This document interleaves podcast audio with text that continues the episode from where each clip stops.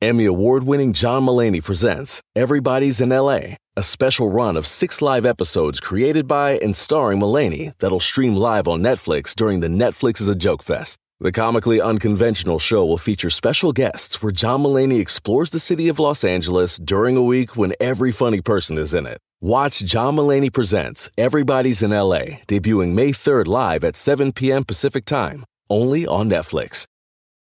If scary movies give you dread, keep you up late night in bed, here's a podcast that will help you ease your mind. We'll explain the plot real nicely, then we'll talk about what's frightening so you never have to have a spooky time. It's ruined. Oh, hello. Welcome to Ruined. I'm Halle, And I'm Alison. and this is a podcast just for you. Alison, how are you doing? Oh, good. Um, oh, I told you the other day that I spilled a giant iced coffee on my mm-hmm. light colored rug. So yes. Well, you got just kind of like it. Just like every time I look in my living room, I'm like, was someone murdered here? Like it's just like so. Like I tried to clean it by myself, and it's one of those things that's proof that like just hire someone else to do it. and I feel like we live in New York, which is like a sea of carpet uh, businesses that have been around since the 50s that are still somehow open. And they know what to do. When I was moving from Yes. Astoria to LA, I was cleaning. Um, Dave was helping me. And I had, I found a uh, sort of a burgundy eyeshadow. Remember that was kind of popular in like Oh, 2016? Yes. Like a burgundy eye. Ground into the carpet. And we literally Ugh. just walked the streets until he found a carpet place. And I said, here's situations," And he hands me a jug and says, use this. And it came up and it was totally fine. Oh, it's like the man just has access to jugs. So you just have to find a jug man, you know? Yeah, I have a group that like cleaned my vintage Persian rug when I like moved and just like it needed a refresh and they did such a good job and it was like pretty affordable for them to come pick it up, take it off site, do the whole thing, bring it back. And I'm like, "Okay, if you could just come spot treat this thing for me, it can't be a lot of money." That's great. Also, la di da. Oh, my vintage Persian vintage rugs. Persian oh, I'm sorry, rug. my rug's not from Wayfair on discount. my grandmother gave it to me. My other rug is absolutely a sale rug. and that I uh, that I believe. yeah, the one I, I ruined does cost less than what the cleaning is going to cost, I'm sure. But you know what? We're making through. How are you? I'm I'm good. It's just getting hot as hell in, in Los Angeles. Uh, Yeah. I'm it's the end of August, so what can you do? And Heat wave. you know, God God knows. Again, not talking about climate change immediately, but you know, certainly all over the world, people are dealing with horrific temperatures Yes. and horrible flooding. uh, You know, Yes. so. how- You know, it's like I want to complain, but how much can I? You know, I Right, it's like, it's incredibly hot. privileged. Yeah, but like you know jackson mississippi doesn't have drinkable water for or and or to flush the how- toilet. yeah. Yeah, how how interesting that it's an 80% black community like oh god this country just really is trash And then poor Pakistan. I mean, with the flooding, I didn't know. Apparently, they have like uh, the second most highest number of glaciers because of the um, altitude. Like they're right on the the Himalayan mountains. really So all of it's melting. So all Oh this ice there. I know it's so devastating. I was so confused because i'll be honest like i don't know where any countries are besides I, I don't like think you have to say honest. I, listen, we know. You don't have to lie to me. yeah um so i don't know where any countries are so like i was really like when like pakistan was suffering all that flooding and or when it started rather i was like are they near any water? Like that like that gen- Perfectly I was, like, reasonable question. to me it's it's a landlocked place with no rivers even though there's no reason one for me to believe that or two not to be able to easily look it up and find out that that's not true. And I think unfortunately we are now entering an era where like between like heavy rains and uh, it's like it, it, it's going to be affecting every bit every country. So even even if you knew something about Pakistan, I think it's like oh no, but we don't know enough. Clearly, Yes, yes, yes. We don't know enough. We're never going to know enough. Everything is terrible. And uh, the real horror, besides the American healthcare system, is our i- complete ignoring and denying uh, the global climate crisis that we're currently living in, not waiting to experience. Yeah. Well, I mean, and that's unfortunately the problem. I think when we were younger, we were sort of. We, I, I feel. I remember. I remember someone telling me like, "Well, it'll be a problem for our grandchildren's grandchildren." And Yeah. for some reason, that was supposed to be like reassuring and not like, "Well, that's incredibly sad." Like that means we have time to like do something. And now it's Yeah. happening. Now it's like, well, No, this is what. It, problem now. Right, like well, us rather than that Yes. generation, and then but it's like, well, then what are they going to be dealing with? It's going to be so much worse. They're not going to be around. Nobody's going to make it out of this. Oh God. Well, um, but now for a, a lighter uh, horror, and Yes. isn't that why we watch horror to escape from the horrors of reality? escape. We are closing out our haunted house month. We hope you had fun. Um, I will apologize. I feel like every haunted house movie I picked, it turns out it's like it wasn't the house at all. It's like, well, I didn't know that. I didn't. That was Well, the twist, you know. It's never like the house. Even Yeah, in house, it wasn't house. No, you're It right. was it was the man. grief. It was. Well, it, it was the house, but then yeah, it was. It was. Or like yeah, was it the house? I don't. lack lacking of professional engagement with your own trauma. I don't know what the fuck Right. house was about, but No, like I think you know, that's right. In Vietnam, I think that makes Vietnam. sense. Yeah, it was about Vietnam. It wasn't the house. It was Vietnam. But we are doing a uh, a James Wan film, of course. If you aren't listening to the podcast, you remember uh, our absolute Yes. delight at *Malignant*. This is a earlier James Wan picture from 2010. This is, of course, *Insidious*, which also Yes. uh, stars Patrick Wilson, who is also in the *Conjuring* films. He plays. Mm-hmm. Um, uh, across from Vera Farmiga. they play the um, oh my god, it's escaping What are their names? the um, The grifters. the grifters, Mr. and Mrs. Grifter. Let me find it real quick.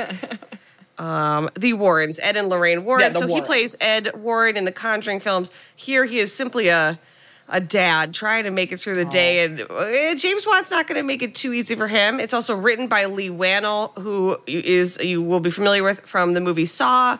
Um, he Oh, was, okay. of course, one of the two gentlemen um, trapped in the room, and was also he wrote the Saw film. So this Okay. is James Wan and Leigh Whannell at it again. Um, At it again. and uh, we always like to have Alison watch the trailer. Alison, what are your thoughts about the Insidious trailer? The trailer has one of my like spookiest. I guess it's not an instrument, but it's instrument adjacent. The sound of a metronome. Ooh, okay. S- s- Speak a little Is- more. What, what about is that? there is a horrifying. metronome in the movie? I mean, yes, there is. Okay. Yeah. Um, I just find like the like measured like click, click, click, click. It's just like it's somehow more ominous than the ticking of a clock. Right. Is it? uh, It's, you're waiting. You're waiting. Something is going to happen, and this is the sound of it creeping up on you. Maybe. Yeah, and I'll, yeah, I feel like the ticking of a clock. Like I'm not necessarily waiting for it to stop, Mm-hmm. um, or for it to ever speed up or slow down. But on a metronome, it can and does. And Oh, that's the whole point of a metronome is to measure rhythm and beats to like go along with in music. I think I don't know. I've never really like used one. Um, And interestingly, it's scary. and I think it's used for that effect. I think it is used specifically to create the the sense of Tension. tension and waiting. Um, I also wanted to add that in the film, um, Patrick Wilson is playing across from Rose Byrne, who is great, and then Barbara Oh, yes. Hershey, who Yes. uh, has been in a million films, Hannah and her sister, Beaches.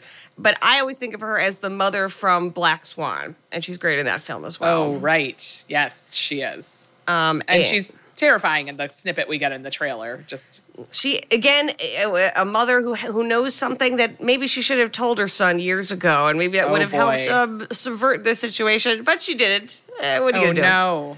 Um, we also like to take a baseline scary. Alison, how scary do you find the concept of astral projection? Oh, um, kind of to pretty scary. Okay, I all feel right. like there was that show, like some limited series that was based on a book that came out on Netflix maybe like a year ago ish. It was like definitely like a quote unquote pandemic thing that like everybody was like, we'll all watch this and talk about it. Um, where astral project, I, I don't want to ruin it, but I can't even think of the title of the show. It was like Behind Her Eyes. Okay. Oh, in her yes. eyes? Okay, no, this sounds. I did not see it, but this sounds vaguely familiar. Okay, I don't want to like ruin it for you. yes, behind her eyes, but there is. Behind her eyes. Well, you well, you did say there's astral projection, so. yeah, I'm kind of ruining it also, now. if anyone was going to watch that, they were going you to watch had your it. chance. We all watched it at once culturally, and we're talking about it. And there were a lot of like fun pieces being like, wow, they really took us 90% of the way there and then missed hugely on the ending. Um, but it's involved in that. Um, Um, and I just want to add, uh, just so we have sort of a little bit of a, def- a definition, is that astral projection is the belief that um, there is a a, spir- a way to have your spiritual self, or what is referred to as a subtle body version of yourself, um, sort of have an out of body experience and travel to different temporal or potential spiritual realms, either Yes. intentionally or unintentionally. I think this is a, it's across cultures and religions kind of have this Yeah. idea that you're since we have a spirit in, in these religious concepts, the, the spirit could sort of uh, take a holiday, um, take a day off work, and uh, travel to wherever they get to travel to. Um, Yeah. I think a lot of people talk about it like in like real like I know like I've heard like on podcasts people be like I can do it and it's like no you can't. Um where like they will astral project themselves and like a lot of it is usually like leaving your body and seeing your sleeping body and then like moving through your home and out of your home. Like that that it's very like very much like the image of like your soul like getting up and leaving the bed and like that like a lot of people like do it in like a lucid dreaming kind of Yeah, I guess for me, it's like, what's the difference between like just thinking about it hard and imagining Yeah, it and right. experiencing it? Because I I, would it's, like, argue whether you're seeing i think for some people it's like whether that like what you see and experience like actually has happened versus is like a conjecture of your imagination right, and that sounds hard to prove, especially in this movie, because where you're astral projecting is not a place where it's easy to check in on. You know, it's Oh, not going to show up on. Google Maps, okay? okay And um, based on what you've seen in the trailer, Alison, would you like to guess the twist in Insidious? Guess the twist. i mean more than based on the trailer i feel like what you just said about like the mother should have revealed something like much longer ago that now i'm like oh is there some kind of because like they say the boy is the one who's haunted not the house. And now i'm like is there something from patrick wilson's past? Maybe he was haunted as a child and passed it on to his offspring. I think this is a dead on guess, Alison, and I'm excited for you to experience it along with our listeners. So let's get into it. It's time to ruin Insidious. So we see a little boy in what is clearly a 1970s bedroom. We know, you know, we're going to be dealing with uh, boys in, in two different time frames. So, but unfortunately, this little boy who's sleeping in this very 70s looking bedroom, he's got a lava lamp, wood paneling. Fortunately, Alison, as he sleeps, we see a old crooked woman squatting in the dark, staring at him, holding a candle under her chin, watching him as he sleeps. no We then meet our protagonist, Josh Lambert, played by Patrick Wilson, who we presume, okay, that was him as a little boy. He's now an adult man in his 40s. He's married to Renee, played by Rose Byrne. Um, and they have just moved into a new house. And again, as someone who lives in a pl- place where you can never buy a home, oh, James Wan knows how to get me. I mean, like I mean, stunning craftsman all home. month we've had some gorgeous homes Right. And he's like, would I deal with what's about to happen in order to live in this house? Well, not if I had kids, I'll tell you that much. But yeah So they moved in uh, with their sons Dalton and Foster, who I'm going to say are six, seven, eight, nine years old, Mm-hmm. and their little baby Callie, who's the daughter. She's youngest. They moved into a wait house. two sons Two sons, Dalton and Foster, who are like And proper children, like elementary Yes. school, And then a a baby named Callie.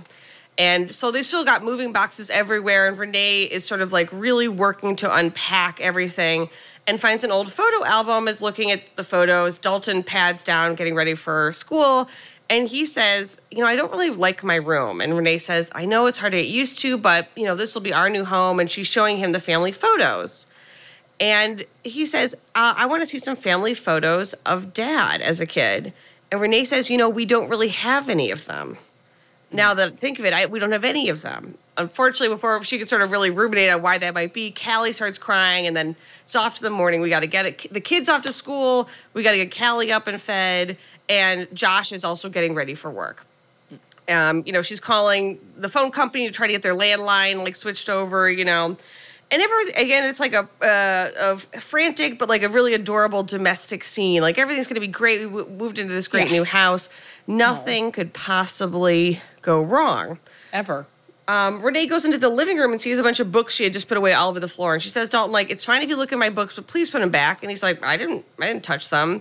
But again, she assumes the kids were just getting into the Yeah. boxes while Stuff. we're unpacking. Um, Josh is a teacher, and Renee is disappointed because Josh was supposed to either take the kids or pick them up. But he's like, I'm really sorry. I have to rush out now, and then I have a PTA meeting right after school. And I was like, why would they schedule a PTA meeting at pickup time? Like, or like just like have the kids there and they can play in the gym. I don't know. Why would Yeah. you do that? That's terrible timing. yeah that's not not good planning Renee is, uh, you know, stays at home and takes care of the kids. Um, additionally, has time to work on her songwriting. So she's a songwriting writer and a pianist, and she's So got a songwriter and a teacher are buying a big, beautiful house. Oh, I, I mean, mean- that was my question. Don't even get me I was like, maybe in my mind, it's like, did she write like a Pink song in 2001? You know what I mean? Like they're Yeah, living off they're living. royalties. Yeah. That to me makes sense because they do seem to be in Los Angeles, like you know, somewhere in in Southern California. Okay. So she could be like kind of like churning out, you know, one or two big things here and there. That's but what I'm gonna choose. really, Yeah. I'm gonna. I have to choose to believe that like she's gotten some big paydays and has some regular like passive income coming in because otherwise Right? How in LA? I mean, no matter what year in LA, Um, D- Dave and I were. Dave and I were recently talking about if um if if anyone to date ourselves. Um, the Black Eyed Peas, uh, "Let's Get It Started," were, was initially had a different title. I'm not even going to say the title, but it's Nope. it- it's the R word was in it.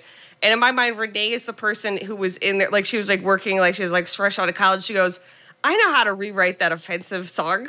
yes. It'll be Let's Get It Started." And they turned her and they said, "You just got made yourself a million dollars. It's got to be Yeah. something like else, uh, that, or Yeah, else yeah, how we do it. I believe that?" it. I believe it. So she hears Callie sobbing on the baby monitor and goes up to comfort her.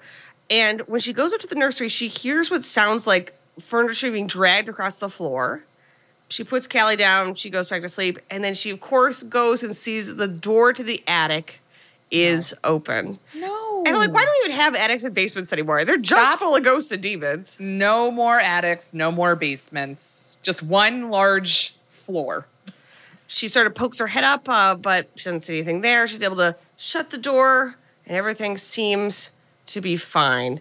Unfortunately, in order to shut off the light in the um, attic, she has to climb onto like a creaky ladder, and one of the rugs breaks under her foot. So it's an overhead light. She's able to turn it off, but like almost falls off the ladder. So she's like, okay, well, the kids can't go up here. She shuts the attic back up. That night, Josh gets home. The kids run to greet him, and he's like, "Thank you so much for doing all the unpacking. Like, I know this is incredibly difficult while I'm working." She's like, "You know what? It's fine, but again, we have to. We should. We should figure out what we're doing with the attic light. It's not safe to be going up there." Um, upstairs, Seal it up. I know exactly. Yeah, just like just yeah, you have a welder put like a metal grate over the Yes. attic door, and then you don't have to worry about it. Um, unfortunately, uh, Renee now can't find her box of sheet music, and of course she's singing, "Dalton, did you get into my sheet music?" He's like, "I'm playing with a sword and a shark. I'm not gonna touch Yeah. your Kids your are like, oh, music." paper? Great. Unfortunately, Alison, because um, the eh, there's so much kerfuffle, and now Josh and Renee have the baby and they're unpacking and they're getting dinner together.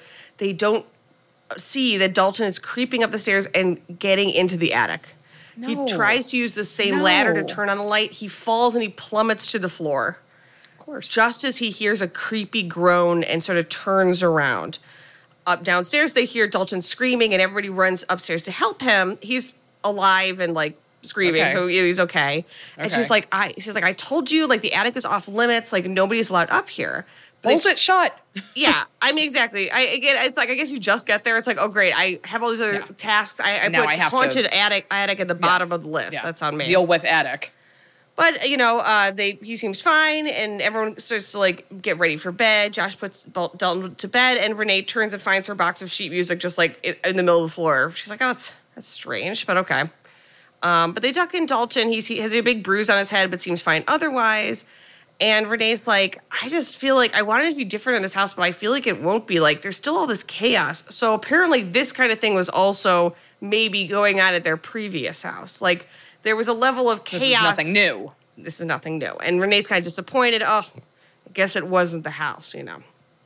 And they talk about Renee's songwriting, and she is glad that she'll have time. Like now that the both the two of the older kids are in school, and you know, you, Josh is like, you know, you should write a song about me, and she says, "You're stupid. They're all about you," which I thought was nice. Oh. Unfortunately, Alison, in the morning, um, Josh comes down for breakfast, and Dalton's the only one still asleep. So he runs back up to wake up his son. He cannot wake up Dalton. He is unconscious in bed, like cannot shake him awake. So they rush. Dalton's the one who had like ventured into the attic. Exactly. Fell. Okay.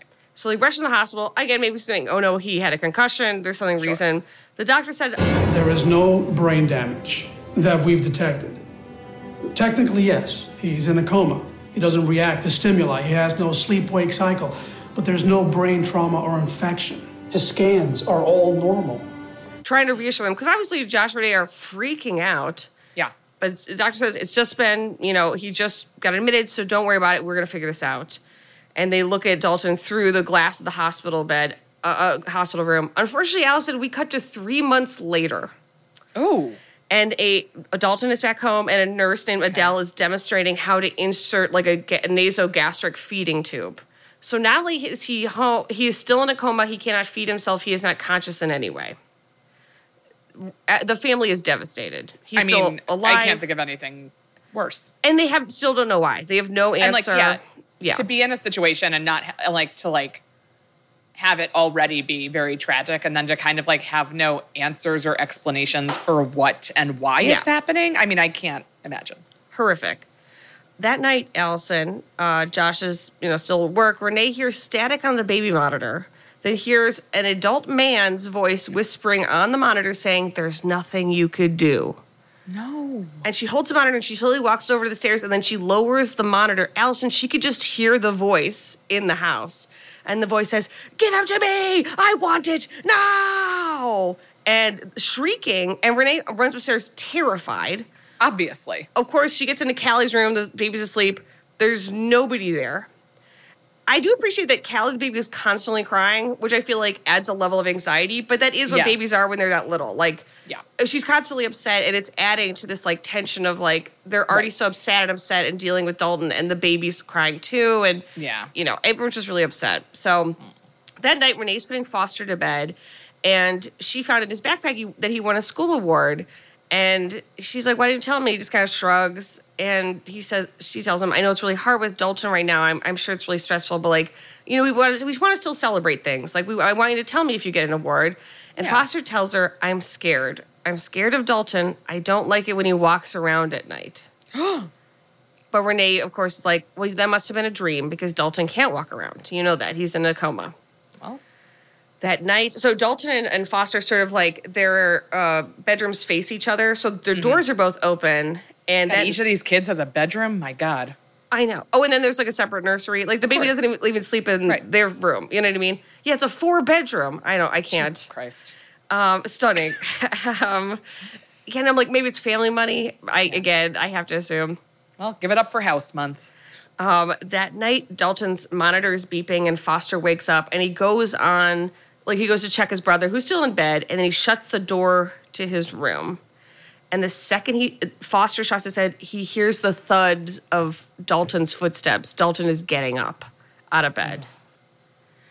In their room, Renee's telling Josh about the voice she heard on the monitor. And Josh, of course, in the tradition of every uh, uh, partner in a horror movie, is like, there's no way that was someone in the house. You went upstairs, there's no one there. I'm sure it was picking up like a radio frequency, which does happen in real life.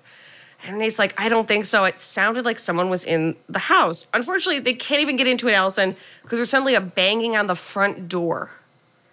Josh leaps up to handle it.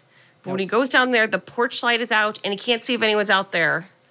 So he kind of like shines a flashlight onto the porch. And then Alison, he opens the goddamn No. door. No. We Why? know. This is No. 2010. We had the information. Don't open the We front knew not to do that. Enough movies existed that taught us not to do that. And fortunately, there's no one there. He closes the front door confused. Renee hears Callie crying and goes to Callie's room, turns on the light, and there's a white faced, veiled figure standing behind Callie's crib.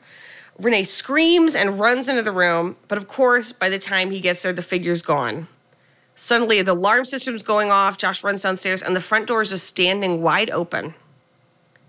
Josh grabs a fireplace poker and he searches the entire house while Renee takes Foster and Kelly into Dalton's room, just they're all together. He shuts off the alarm system. And Dalton's in bed. Dalton's in bed. Everything's fine. There's no one in the house. So Josh, you know, shuts the door. Alison, at this point, I got to ask you, what would you do? What would you do? I mean, we're barricading ourselves in that room. We're calling 911 mm-hmm. and asking them to send every kind of thing fire truck, police, ambulance, like calling every person you could possibly find of any like authority or owns weapons or has some kind of like security or ability. Get everybody there, get a protected way out of the house and never go back. Like get out 100%. of that house and never, ever, ever return. It sucks. It's a beautiful house. It was probably a great deal. Maybe it's family inheritance. Like who knows how they ended up with that house, but that house is not worth it. hundred percent. There's Get out no the house. at this point. You've like there's you've heard a voice, you've seen a figure. The door's been opened by itself. The alarm's been going out. Your son's in, a, in like, weird attic coma. shit. There's Yeah. nothing else for you to know. There it, it No. is- it- it- get out of there. What more could you need? Unfortunately, Alison, you listen, and also they could sell that house in a second. In a heartbeat. Go live- nothing like yeah. no one's been murdered there yet. So it's Yes. not like you have like a death Yet. to disclose Emphasis on yet. yet.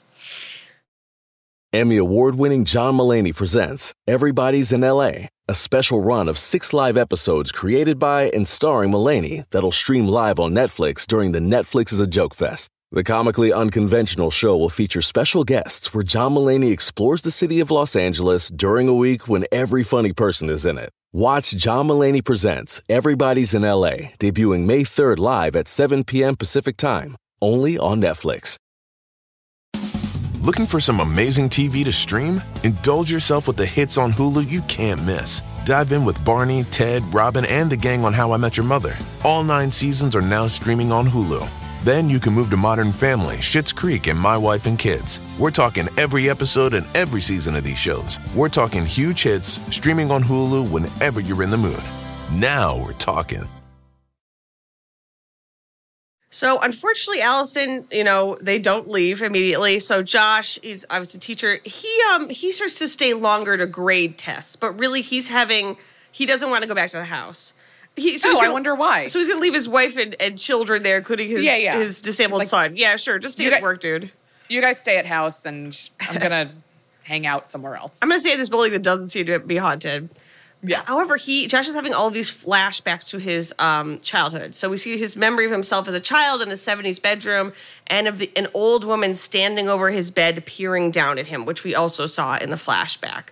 So he's trying to avoid being there. Um, and another, a different nurse, Kelly, stops by. It's obviously a little while later, just to check on Dalton's progress. They've done a new run of tests. Alison, they still reveal nothing. They've got no information. what tests are they even doing? Like Uh, you are you even- asking the dead wrong person. I Yeah, don't know. true. Like brain scan, blood test. I don't know. You know. I guess like it's even less like I think I'd be less like what is happening. I'm more like how did this start? yeah. That would be as a parent. Right, exactly, number like, if you what happened. Also, Yeah. like, do I need to worry about this happening to anyone else in my family? I agreed. And the nurse, whose name is Kelly, says, you know, I, I know this is very distressing, but I've seen coma patients who have been in a coma a lot longer than your son, who then suddenly show signs of progress. So I, I really want to reassure you, like, this is horrible, but like, there a lot could be done, and we're going to continue to do it. So again, this doesn't really comfort Renee.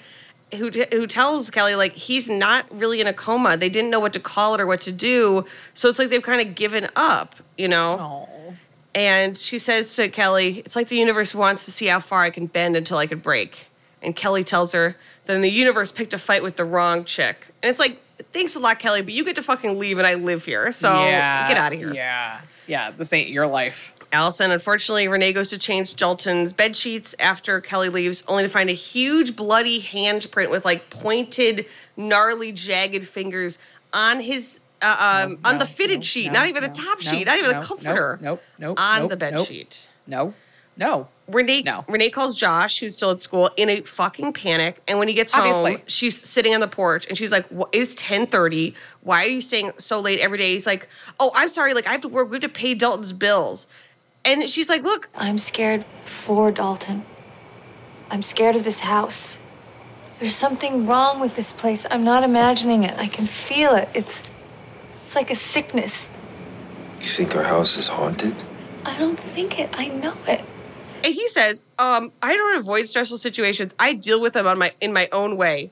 Yeah, by avoiding them. What are you Yeah. talking By avoiding about? them. Yeah. That's how you deal with them. and she said, well, then fucking avoid this, and takes Dalton's sheet and throws it at him so he could see the Dal- the bloody handprint. That night, Josh is having dreams of himself as a child, asleep in bed, and then walking down the hallway, and he is in he is traveling through their current house. And when he gets to Dalton's room, he finds the old woman from his dreams as a child. So the old woman we keep seeing is now standing in Dalton's room.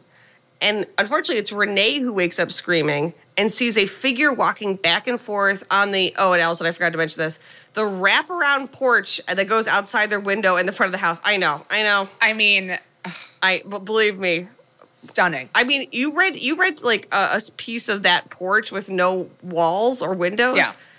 1200 a month. Thousand dollars a month. hundred percent. So she calls, assuming the figure must be Josh. He's up, he's pacing around. But then we see that Josh is asleep on the couch, and when the the figure makes another pass, he's suddenly walking inside the bedroom. And he turns to her, and Renee screams. And the man is sort of a long haired, sort of weirdo. He's credited as long haired fiend, which I thought was fun. Fiend. He turns to Renee and screams. Okay, Josh hears Renee screaming, which then sends Callie screaming, and then like the kids are up. So much screaming. And of course, when he by the time he gets to the bedroom, there's no one there. And Of course. Renee cries and she says, "Please believe me. I want to leave this house. We cannot spend another night here." And Josh says, "Then let's get the fuck out of here." And Alison, Finally. finally, he he earns the Smart Spouse in a Horror Movie Award, and they move into a smaller but very cute house. I mean, And Josh's mother, mother's Lorraine, comes to help them unpack. So Lorraine is Barbara Hershey. And again, Okay. very nice. Clearly something going on with her son's family. I'm going to come help out. And Lorraine's going through the photos as they unpack in the new house. And she's like, wow, I'm shocked that you got Ben or got Josh to pose for a photo. And Renee's like, listen, uh, Lorraine, I know you must think I'm crazy making us move like this after we just moved in, but I, I, something was going on. And Lorraine says, you don't, you don't have to explain anything to me. You got to do what you have to do. You don't have to apologize. Like, uh, whatever. I don't care. I'm here to help you, which is like, okay, thank you. You know, you're at least being supportive. Um, and Renee's like that. I really appreciate that. being said Dalton is still in a coma. They moved to a new house, and Dalton's in a coma. You know, so it's like we still are dealing with this. Yeah. Alison, um, Renee is sort of like putting things together, like putting stuff in Foster's new room while he's at school, and she puts on music to take out as she takes out the trash. The the music has a re- record scratch and then starts playing a very famous Tiny Tim song, uh, "Tiptoe uh, Through the Tulips." Do you know that song? I don't It's think like so. tiptoe through the tulips. I don't know how it goes other than that. But he has a very high falsetto, creepy voice. And I mean, that was pretty creepy. thank you. Um, so it starts playing. When when Renee turns back to the house from the curb, from the where she's putting away the garbage, she sees a child in old timey garb and a newsboy hat dancing to tiptoe through the tulips. And it, No. needless to say, she's horrified. Yeah, because that's horrifying. When she runs, A little Newsies kid, get out of here. To be fair, he's just dancing. He's not doing anything menacing. I was like, that's Yeah, but fun. like a child showing up in old timey clothes, like even if they were like, "Here's money," I'd be like, "Get the fuck out of my face." I no, I completely agree. Um, she runs back inside, and the Lucy child is running through Foster's room. She's trying to chase it. She sees a rocking horse starts to rock. She hears the child's laughter and then follows him into Dalton's room. Dalton seems fine. Well, he's in a coma, but other than that, seems fine. And she could see the child's shoes poking out from under the curtain. And she pokes the curtain, and a, a pale Victorian child leaps out laughing Cool. from a cabinet Laughing. cut to next thing you know, Josh is coming home and Renee has brought a priest over, Father Martin. Because she's like, I saw a kid, I, he was dancing, he was laughing. I, we got to get somebody in here, you know. Somebody else. We gotta find other resources here because this ain't cutting it.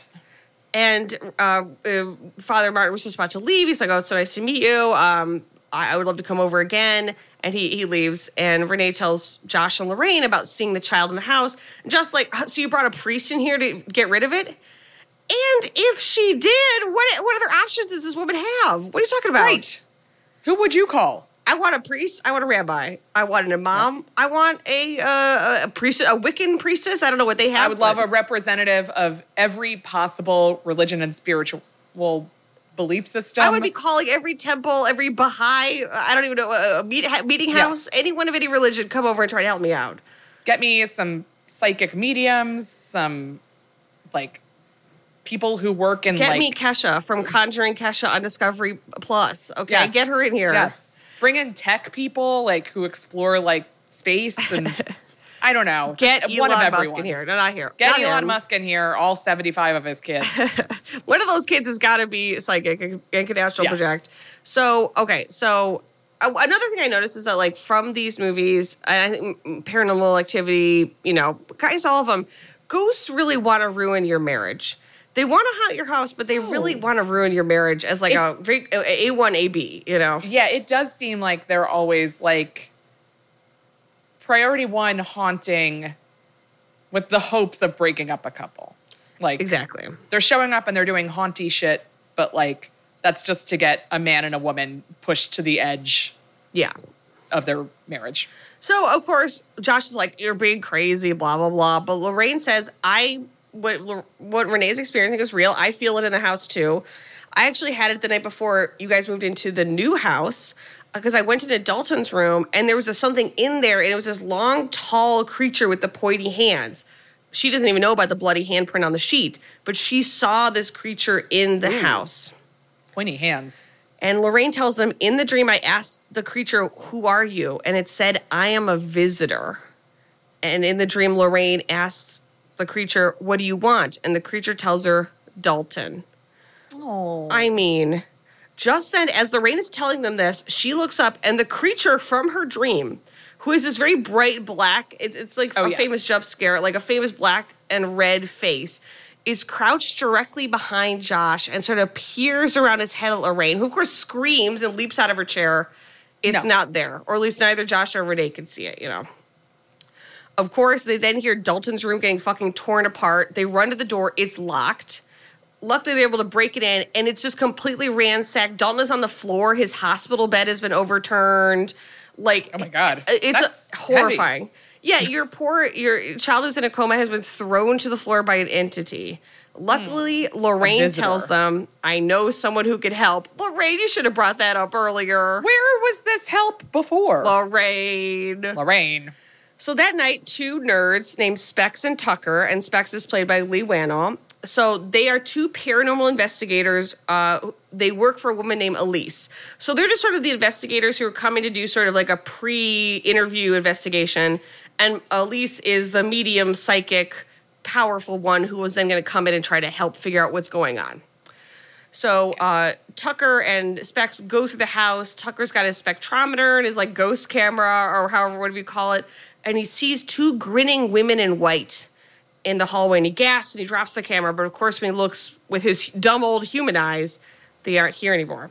Well, Fortunately, that's all he needs to see. He backs in the living room. He's like, "We got to call Elise right now." The next day, Elise, played by Lin Shaye, arrives and she tells Josh, "Boy, you've grown since I last saw, saw you." Of course, this is news to Josh, who has no memory of meeting this woman. And she says, "Oh, it's just I've been friends with your mother for a long time. So I met you as a child." He's like, "Oh, I didn't know my mother ma- knew a medium. Again, would have been Okay. information that was helpful Interesting yesterday." news. Um, and Tucker and of like uh, update her on what they found. They sort of bicker, like, we'll go back to the previous house. And Lisa's like, I don't think that uh, you need to. I could walk. I walked in here and I could tell you what's going on. Like, uh, you you don't have to prove to me it's haunted. You know what I mean? Yeah. I, I can feel it radiating through the house. Well, that like gives me some confidence in her. Yes. Just because it's like, oh, you should already be able to. If the, like if you Mm-hmm. really do this, you should already sense that things are beyond Yes. Gone awry at this point. And that's why I always liked it in um, The Exorcist when uh, the priest finally arrives at the end and he hears the, uh, you know, Regan as the demon scream Yeah. his name. And Father Karras is like, oh, so I'll update you. And he's like, no, no, you don't have to tell me anything. Um, I'm here. I, that demon screamed my name. I, I, we can I just see what's started. going on. Like we'll just kind of get going. We don't need kind of a catch up session. Yeah, I'm not. I'm not going to be like, oh, what's really going on? I, I know what's it. going on. yeah. So Elise, she works as she walks through the house and describes what she sees, and then Specs uh, sort of follows her and draws it all down. So she goes into Dalton's room, talking to him, reassuring him, like, we're gonna help you. She hears a creaking and looks up, horrified, and then describes what she sees. Unfortunately, when we see Specs drawing, uh, she sees the red faced demon creature crouched on the corner of the ceiling over Dalton's bed. And we hear at least his This guy. he has hooves for feet. Of course, they throw on all the lights. There's nothing there. But uh, again, Elise is like, I don't know if you're ready to hear this, but I have some not great news about what's going on in the house. Yes. Um, she says it's not a coma. It's also not the house that's haunted. It is your son. And to their credit, Renee and Josh are like, well, what does that mean? Like, what are we talking about? You know? He, he he's haunted. And so uh, Elise says, Have you heard of astral projection? Projection. I call them travelers. And Josh, in that moment's like, uh oh, like he has like a moment of recognition. And Elise tells us some people have the ability to spiritually leave their bodies and travel. Dalton has been doing it in his sleep probably since he was a baby. But because he doesn't know it, he just assumed these are dreams. I see. Alison, unfortunately, Right. This is yeah. Yeah. And how would you know? people think of it as dream, like try and do it through dreaming or something. Unfortunately, Alison Dalton has traveled too far and has become lost. Renee says, Well, lost where? Elise says, Unfortunately, it's a place I call the further. Well, I, I, you might say, What's the further, Alison? Unfortunately, the further is a world beyond our own filled with the tortured souls of the dead, a place not Oh. meant for the living, and Dalton's there. So the problem is that, like, Dalton's spirit has gotten trapped right there. So that sucks. But then, even worse, all of the entities who live there are now aware that Dalton's em- body is empty. So they could, they're trying to possess his body and get into it, which is why this demon was attracted to it. However, So, but then the demon still like appears to some people. well, I think the people who could see them are people who are sort of tapped into what's going on. That other realm. Okay. Yeah. So so okay, so those are the humans. They are they want to possess his body and be alive again. There are other creatures, including the demon, with more insidious plans. Um, and unfortunately, uh, she holds up Speck's uh, drawing of the red-faced creature. It wants to be let inside Dalton's body to cause pain to others. And Oh, the longer like that that Dalton's astral body is away from his physical form, the weaker the link is. So it'll be harder to retrieve him. So Renee again asks the question, well, then what the hell do we do? Right. What are the options? Elise says, I have an idea, but it's a little unorthodox. You'll have to trust me Oh. completely.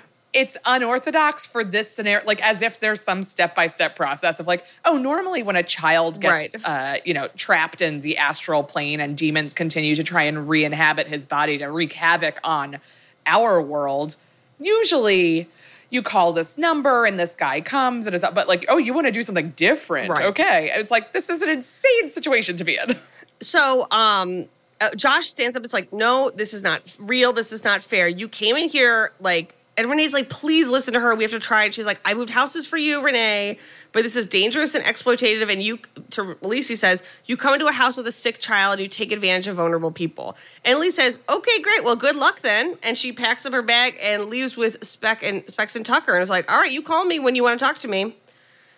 Uh, Renee is devastated and like furious, obviously, at Josh. That night, Josh is sitting with Dalton and talking to him and says, like, you didn't go anywhere, right? You're just right here. I know that. And he starts crying and he said, Show me you could hear me. And a drawing, Alison, falls from Dalton's corkboard. Unfortunately, Alison, for the first time, Josh looks at the drawings his son was doing before he went to the coma. There is a drawing of the red faced demon. Oh, no. There is a red door in like a dark void. Dalton has written in his little boy handwriting, last night I watched myself sleep and then I flew away. He was astral projecting and writing down what he saw from there.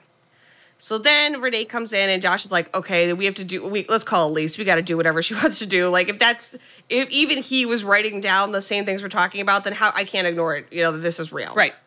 So that night, Elise comes over, Specs and Tucker sets up like cameras and equipment, and um, she sort of puts on like a gas mask with a tube that connects to Specs like headphones. And she's gonna go into the astral plane and it's just going to like whisper what's going on, and then um, Specs will like repeat it aloud and write it down. I don't know why they have to do it this way, but Alison, that's what they're doing. I mean, whatever. Anything that anybody Yeah. suggests at this point, I'd be like, sure, let's try it. Yeah. They also have cameras there. So, Mm-hmm. like, it just, you know, those huge flashbulb cameras to try to, if anything occurs in the room, they'll be able to take a photo. Yes. So, Elise goes into the further and she's able to make contact with Dalton. And he tells her, I'm afraid he's going to hurt me, the man with fire on his face. So, Dalton is afraid of the red faced demon. Yeah, I think we're all afraid of the red faced demon. Unfortunately, Dalton tells Elise, there's no way out. They've heard you. And Specs starts writing very fast, and the lights are like flashing and flashing, and and Specs is writing help over and over and over again. And then Specs mm. writes, You filthy whore, I know you, you fucking bitch, I will kill you in here. Essentially writing what the demon is saying to Elise. Yes. And then Elise starts se- goes into a seizure, starts screaming inside her mask, falls to the ground, and collapses so when they when they all turn to Elise, Dalton uh-huh. is now standing next to the table. He puts his hand on the table and then everything flies across the room. Like people are launched out of their chairs and thrown against the wall. Oh my God. What are the rules? I, he flips the table and then the long-haired fiend from the porch and the two women in white who are in the hallway enter the room. They're now visible to everyone. Like everyone's screaming. The long-haired fiend like grabs Renee. Elise grabs Dalton and screams, "Leave his body! Leave this vessel!" And Dalton collapses to the floor. Afterwards, they're looking at the video, and Tucker shows Speck. There's like a split second when Dalton is standing, and we see the red the red faced demon is standing behind him, sort of puppeting him, like holding him up. Not a great sign. no, that's kind of everything the red faced guy wants. Lorraine finally comes over. She wasn't here for this. And then she and Elise talk to Josh. And they're like, Lorraine's like, oh, this is embarrassing. But the reason I know Elise is because I called her years ago when you were a child, Josh. And it turns out that you also used to astrally project as a child. And uh, you would tell us stories of an old woman that terrified you. And I dismissed it until I saw a photo of you. And in the photo, we see the uh, old woman with the veil in the photo and then we see photo after photo, which is also why there were no photos of Josh as a child. Wherever he goes, the woman is getting closer and closer until she can almost Oh touch him. God. So that's when she calls Elise. Elise is able to uh, essentially break this connection. This woman, uh, he stopped her from astral projecting, right? Stops him from astral projecting, gets him back in his body. So this old woman can't get in his body. And then Elise suppresses Josh's memory and his ability to astral project so it doesn't happen, happen again and advised Lorraine to hide the photos. But now Elise tells him Josh has to remember because he has to go to the further and rescue Dalton Alison, Oh my God. who will survive. Who will survive? Everyone is still in play. Yes? Everyone's still in play. Yes. we got to lose somebody. Great. Though I guess we don't have to, but I feel like we are. And you know, these kinds of movies, I think, especially with kids, like, Yeah, it's like I think that like Dalton and the other kid, like Dalton will come back. yeah. Um, but I think it's possible that um, Elise, you know, because she's already kind of going back and forth and Mm-hmm. having a tough time. I think maybe she dies, but Great. that everyone and possibly also Josh's mom, Renee, Lorraine. no, Lorraine. These names are all very similar, but they're not. But they are. Renee and Lorraine are pretty similar. Yeah. Um, so I think it's she could be uh, a casualty here, but I think that everybody else is going to survive, and it's more just like getting out of this situation and like trying to find normalcy. Exactly. And I think a lot of these movies, uh, especially this era, were about like the power of love and family and and and Ah, being yes. brave. And so I, I think you're you're right to assume it's not going to be a, a full bloodbath Yes. by the end. Looking for some amazing TV to stream? Indulge yourself with the hits on Hulu you can't miss. Dive in with Barney, Ted, Robin, and the gang on How I Met Your Mother. All nine seasons are now streaming on Hulu. Then you can move to Modern Family, Schitt's Creek, and My Wife and Kids. We're talking every episode and every season of these shows. We're talking huge hits streaming on Hulu whenever you're in the mood. Now we're talking. For over 130 years, McCormick has helped you make mom's lasagna to keep her secret recipe alive. Take over taco night. No matter how chaotic your day is, conquer the bake sale, even if you get to it last minute.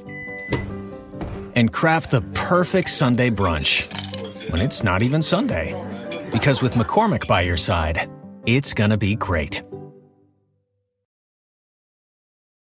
So Elise sits Josh down. They also sit in the living room and tells him, "Don't draw attention to yourself." Which I'm like, how would he like? Like, what did he do at the Macarena? Like, what do you? How, how would he do that? You know what I mean? Like, just screaming. Yeah. He says, if they see you in there, they will then come for your physical body. So, like, if they sense that you're human, they will. There'll be a bum rush on your body. So try to keep a low profile.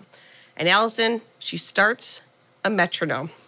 And she sort of tells him this sort of like, uh, sort of hypnotizing him into the. It's like, The universe is deathless. Is deathless because having no finite self, it stays infinite. So, lulling him in there. And he wakes up frustrated and he's like, I don't know what I'm doing.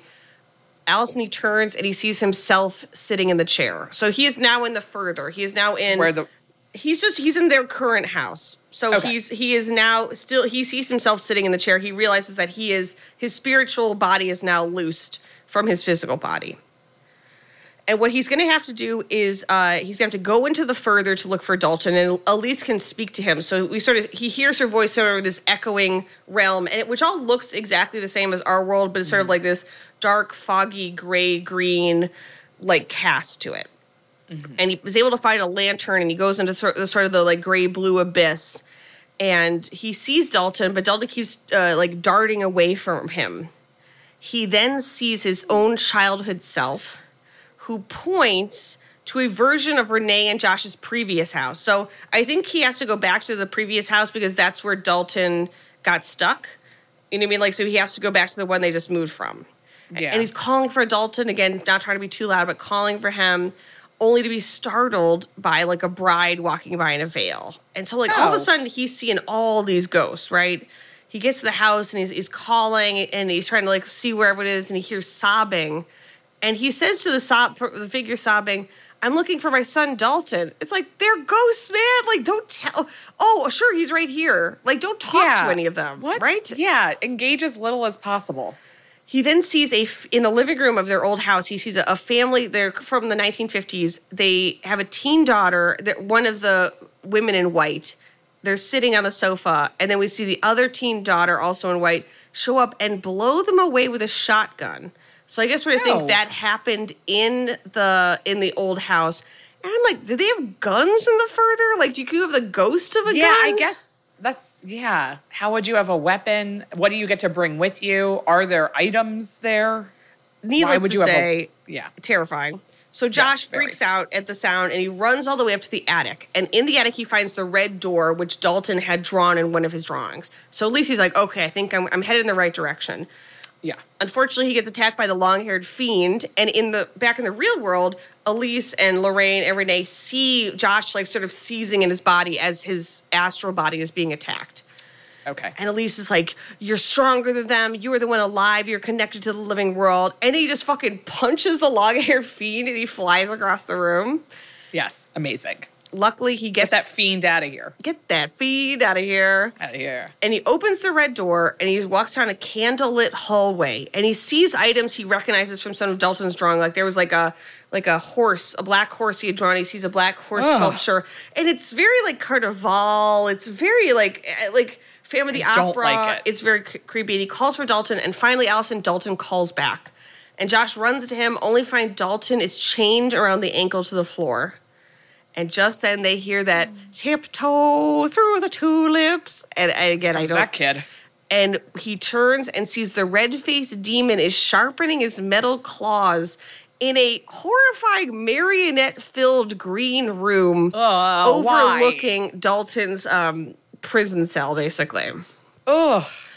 And Josh tries to get the chain off, and Dalton says, Daddy's looking. And they turn, and the red faced demon is just staring at them. And suddenly he's on them. So he's physically fighting Josh.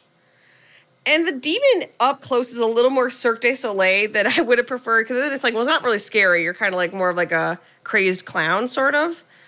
And I wrote down, he- clown. he's living theatrically in demon life. Like he's doing like a lot of, you know what I living mean? Theatrically a normal life. Yes, he's, he's he's going big with it, you know. In real Not life, yet a Tony category.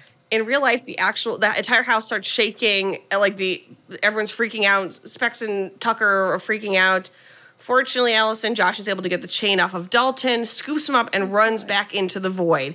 And Lorraine says, "Wait, wake Josh up! Just wake him up!" And Renee's like, Elise tells them, "We cannot wake him up. He has to make it all the way back on his own, or else he'll just be trapped away from his body like Dalton Yeah. was." Oh no.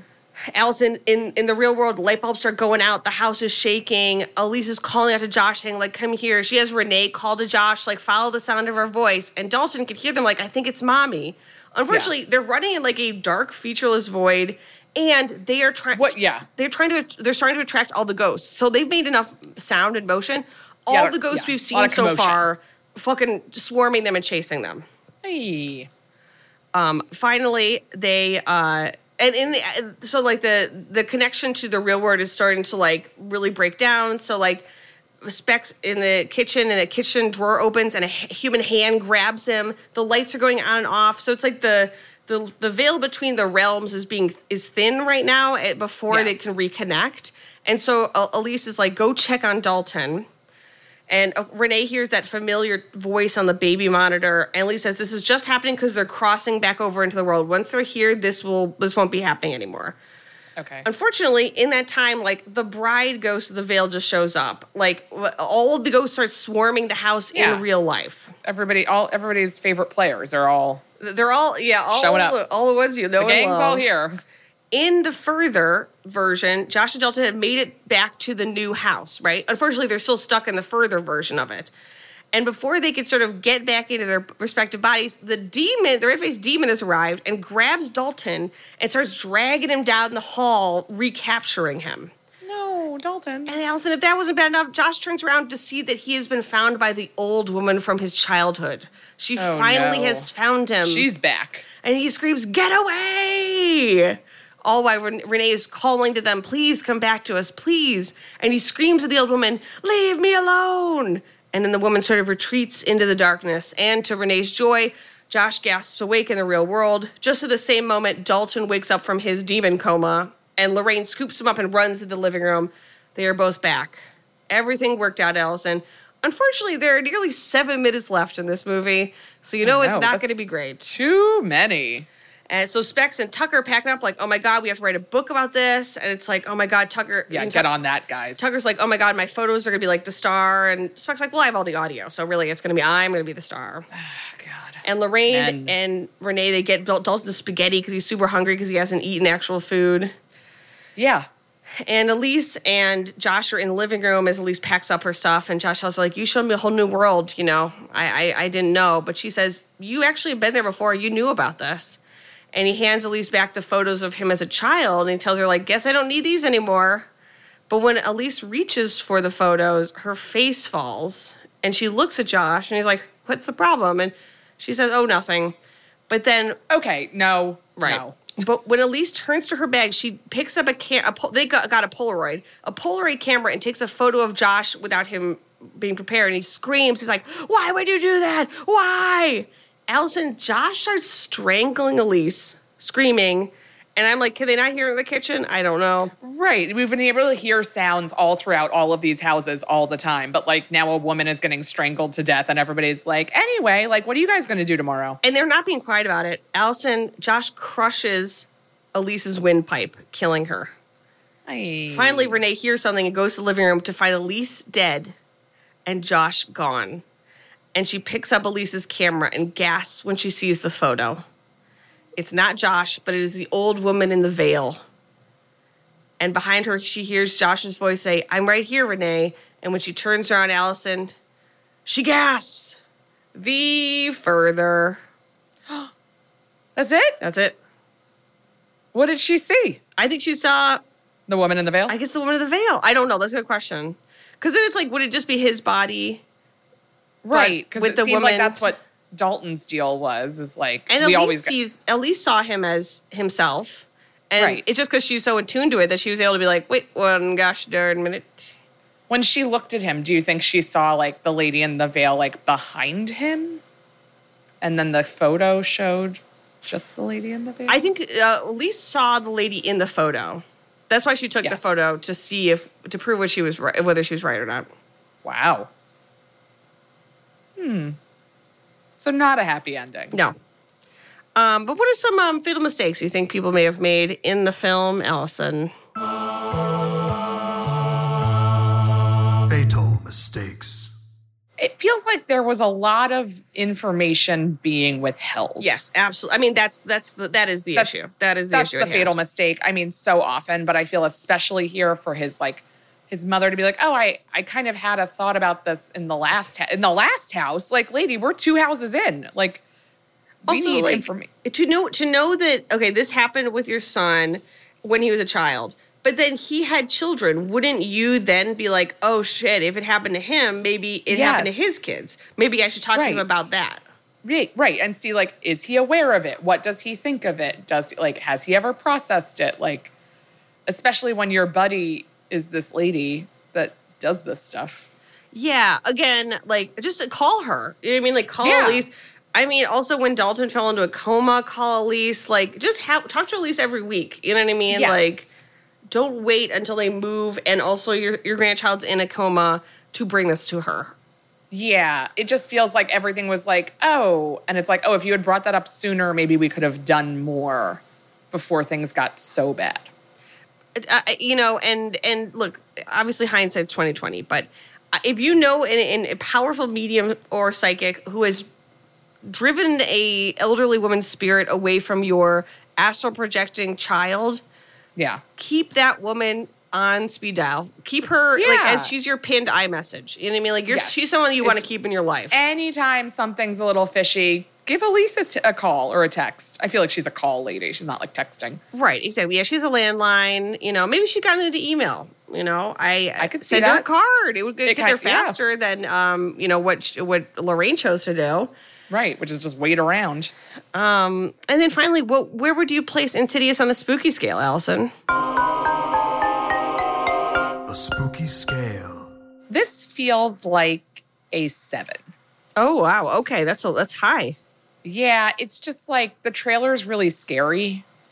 And so, and like it feels like kind of like the general tone. Like, I mean, like a kid in a coma, that's really fucked up. Like, Yeah. and really scary. And like, even though like it is dealing in something we know is not real, which is mm-hmm. kind of like a realm beyond ours full of demons and ghosts, I feel like the way that they're doing it feels a little bit closer to reality than what like some other versions of stories like this might look like. Like, like calling in experts, like people are kind of going back and forth between. Like that feels like people kind of like do this stuff without these results because that place doesn't exist. But like people do stuff like this. Like people do Yeah. try and astrally project. People do try and speak to like what's happening on another plane. So I feel like that's, you know, it, it ties it a little bit more to reality. Um, Yeah.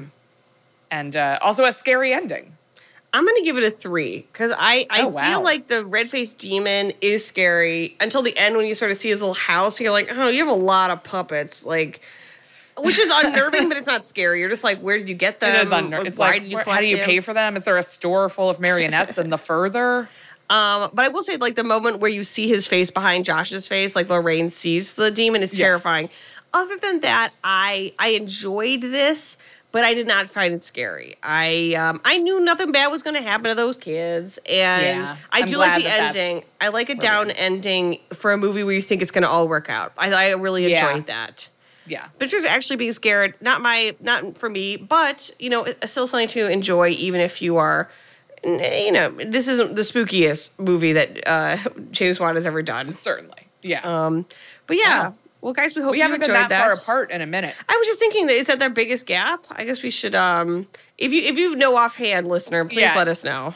If anybody's tracking the spooky scale, which I imagine you must have a giant home for the large uh, mix between an abacus and the Grand Central train time sign. That's Mm-hmm. what I imagine the spooky scale is. Like it's kind of a mix of those two. So if Yeah. anybody's charting, this does feel like the biggest gap we've had, at least in a long time, if not ever. So Um, well, guys, thank you so much.